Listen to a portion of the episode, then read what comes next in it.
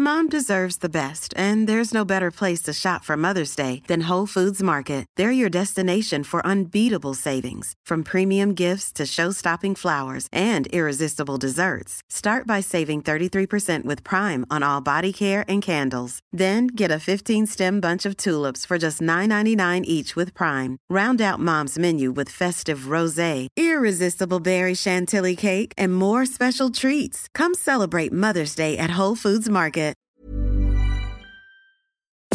Nous sommes en guerre. Moi, moi, je, personnellement, je m'étouffe. Accélère Accélère Ils sont aux ordres du pognon Faut laisser la star tranquille. Salut c'est Hugo, j'espère que vous allez bien. Comme chaque jour, on est parti pour un nouveau résumé de l'actualité, normalement en moins de 10 minutes, mais là je sens que ça va être un peu plus long, du coup on perd pas de temps, fin de l'intro, et on commence directement avec la première actu. Aujourd'hui, on part en Espagne, un pays voisin qui connaît des nuits d'incidents depuis quelques jours suite à l'arrestation d'un rappeur. Mardi matin, le rappeur catalan Pablo Hazel a été arrêté après s'être retranché dans l'université Lérida en Catalogne, car il refusait de se rendre à la police pour purger sa peine de 9 mois de prison. En fait, en juin 2020, il a été reconnu coupable d'insultes à la monarchie et aux forces de l'ordre suite à des tweets qui dataient de 2014 à 2016. Et en fait, dans ces tweets, il insultait la police espagnole en l'accusant de torture ou encore d'assassinat, mais surtout, il a également écrit une chanson sur le roi d'Espagne Juan Carlos en le qualifiant, je cite, de poubelle mafieuse. Alors en fait, là, pour bien comprendre et avoir tout le contexte, faut comprendre que euh, en Espagne, le fait d'insulter spécifiquement le roi ou alors la famille royale peut être puni d'une peine de prison ferme.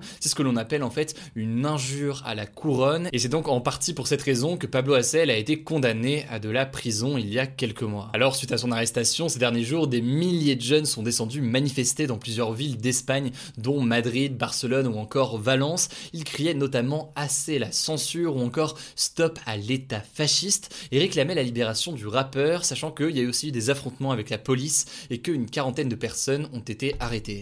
On notera que le rappeur a aussi reçu le soutien de 200 artistes, notamment le réalisateur Pedro Almodovar ou encore l'ONG Amnesty International. En tout cas, vous l'imaginez, cette affaire relance un peu le débat sur la liberté d'expression dans le pays. De son côté, le gouvernement espagnol a promis une réforme. En gros, c'est possible que bientôt ce délit d'injure à la couronne ne soit plus puni par une peine de prison mais soit allégé. Bref, vous l'avez compris, ça risque potentiellement de changer dans les prochains jours.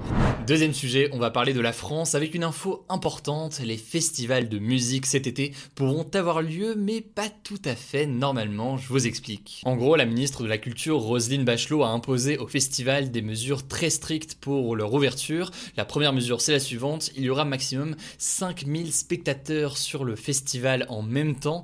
On est donc très loin des 70 000 spectateurs qu'on peut retrouver par exemple chaque jour au festival des Vieilles Charrues normalement. Et la deuxième mesure qui a été imposée par la ministre, elle fait elle aussi beaucoup débat. Le public devra être intégralement assis. Pour la ministre donc pas question de voir des foules et des pogos dans les festivals cet été. Alors vous l'imaginez, beaucoup critiquent le fait que ce soit impossible de contraindre 5000 personnes à rester assis lors d'un concert. C'est éventuellement possible pour certains styles de musique, mais quand on parle de rap, d'électro ou encore de reggaeton, eh bien ça paraît tout de suite beaucoup plus compliqué. Le créateur du festival de métal Hellfest a d'ailleurs affirmé qu'il serait impossible de faire respecter ces mesures et donc qu'il préférait malheureusement tout simplement annuler leur édition 2021. A l'inverse, d'autres festivals comme les Vieilles Charrues justement ont annoncé qu'ils seraient bien présents cet été, mais en gros ils vont étaler sur 10 soirées les concerts au lieu de 4 habituellement. La grande question cela dit reste de savoir si les zones de bar ou encore de restauration pourront être ouverts sur les festivals. Pour l'instant on n'a pas de réponse là-dessus, ça dépendra évidemment de la réouverture ou non de ces commerces en France, mais aussi du risque que ça entraîne concernant le port du masque, etc. Bref, vous l'avez compris, il y a donc des annonces qui ont été faites, mais il y a encore des inconnus, donc on verra ce qu'il en est prochainement.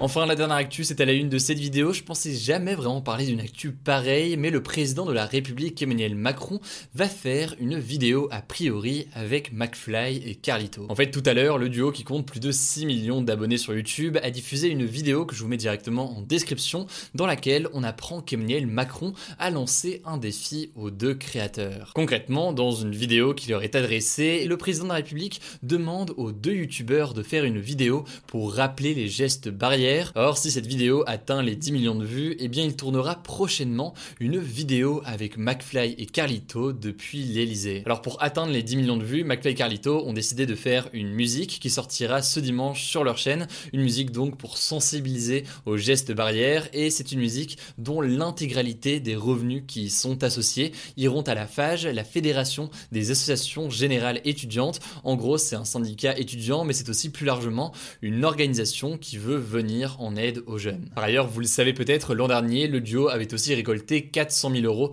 lors d'un live directement sur YouTube, de l'argent qui avait été ensuite reversé directement aux hôpitaux. Alors, si leur musique qui sort ce dimanche atteint les 10 millions de vues, et a priori ça devrait être le cas dans les jours à venir, les youtubeurs ont prévu de tourner un concours d'anecdotes avec le président.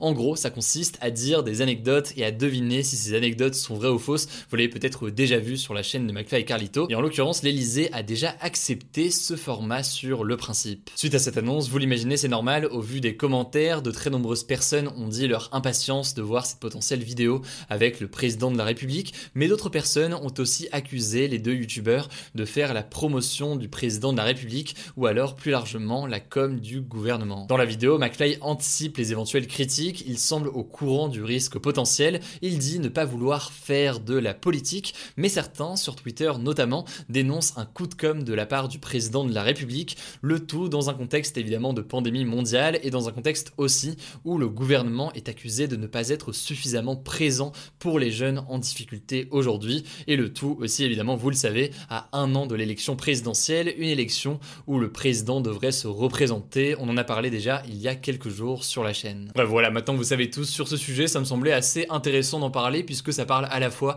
de l'actualité de YouTube, mais il y a aussi une dimension euh, politique. Donc on verra ce qu'il en est dimanche avec la diffusion de cette vidéo. On en parlera sûrement notamment sur Instagram dans les résumés quotidiens de l'actualité qu'on poste directement là-bas. Allez maintenant, bah, vous le savez, ça change pas, on est parti pour un résumé des actualités en bref comme chaque jour. On commence par l'annonce faite par le ministre de la Santé Olivier Véran, l'isolement des personnes contaminées au coronavirus va être allongé à 10 jours dès lundi contre 7 jours actuellement. Concrètement, un isolement plus long des personnes contaminées permettrait de limiter la propagation des nouveaux variants qui sont très contagieux et donc d'échapper si possible à un reconfinement, sachant que le ministre a tout de même précisé que la durée d'isolement des cas contacts de son côté resterait de 7 jours et donc pour les cas contacts, ils ne doivent pas s'isoler 10 jours mais bien 7 jours. Deuxième information de ce en bref, je voulais vous parler d'une ouverture d'une enquête pour viol qui vise Patrick Poivre d'Arvor, l'ex-présentateur vedette du journal de 20h de TF1, surnommé donc PPDA. En fait, l'écrivaine Florence Porcel, qui est aussi youtubeuse et qui est aujourd'hui âgée de 37 ans, accuse le journaliste d'avoir abusé d'elle à plusieurs reprises entre 2004 et 2009, le tout dans un contexte plus général d'emprise psychologique et d'abus de pouvoir. Alors le présentateur assure qu'il s'agit de dénonciations calomnieuses, mais le journal Le Parisien qui a mené l'enquête a publié ce matin un article qui révèle notamment la très mauvaise réputation de PPDA avec les femmes. Il y a de très nombreuses anecdotes, mais aussi des témoignages. C'est donc une enquête assez accablante, et si jamais ça vous intéresse, je vous mets un lien directement en description. Voilà, c'est la fin de ce résumé de l'actualité du jour. Évidemment, pensez à vous abonner pour ne pas rater le suivant, quelle que soit d'ailleurs l'application que vous utilisez pour m'écouter. Rendez-vous aussi sur YouTube et sur Instagram pour d'autres contenus d'actualité exclusifs. Écoutez, je crois que j'ai tout dit, prenez soin de vous et on se dit à très vite. Mom deserves the best, and there's no better place to shop for Mother's Day than Whole Foods Market. They're your destination for unbeatable savings, from premium gifts to show-stopping flowers and irresistible desserts. Start by saving 33% with Prime on all body care and candles. Then get a 15-stem bunch of tulips for just $9.99 each with Prime. Round out Mom's menu with festive rosé, irresistible berry chantilly cake, and more special treats. Come celebrate Mother's Day at Whole Foods Market.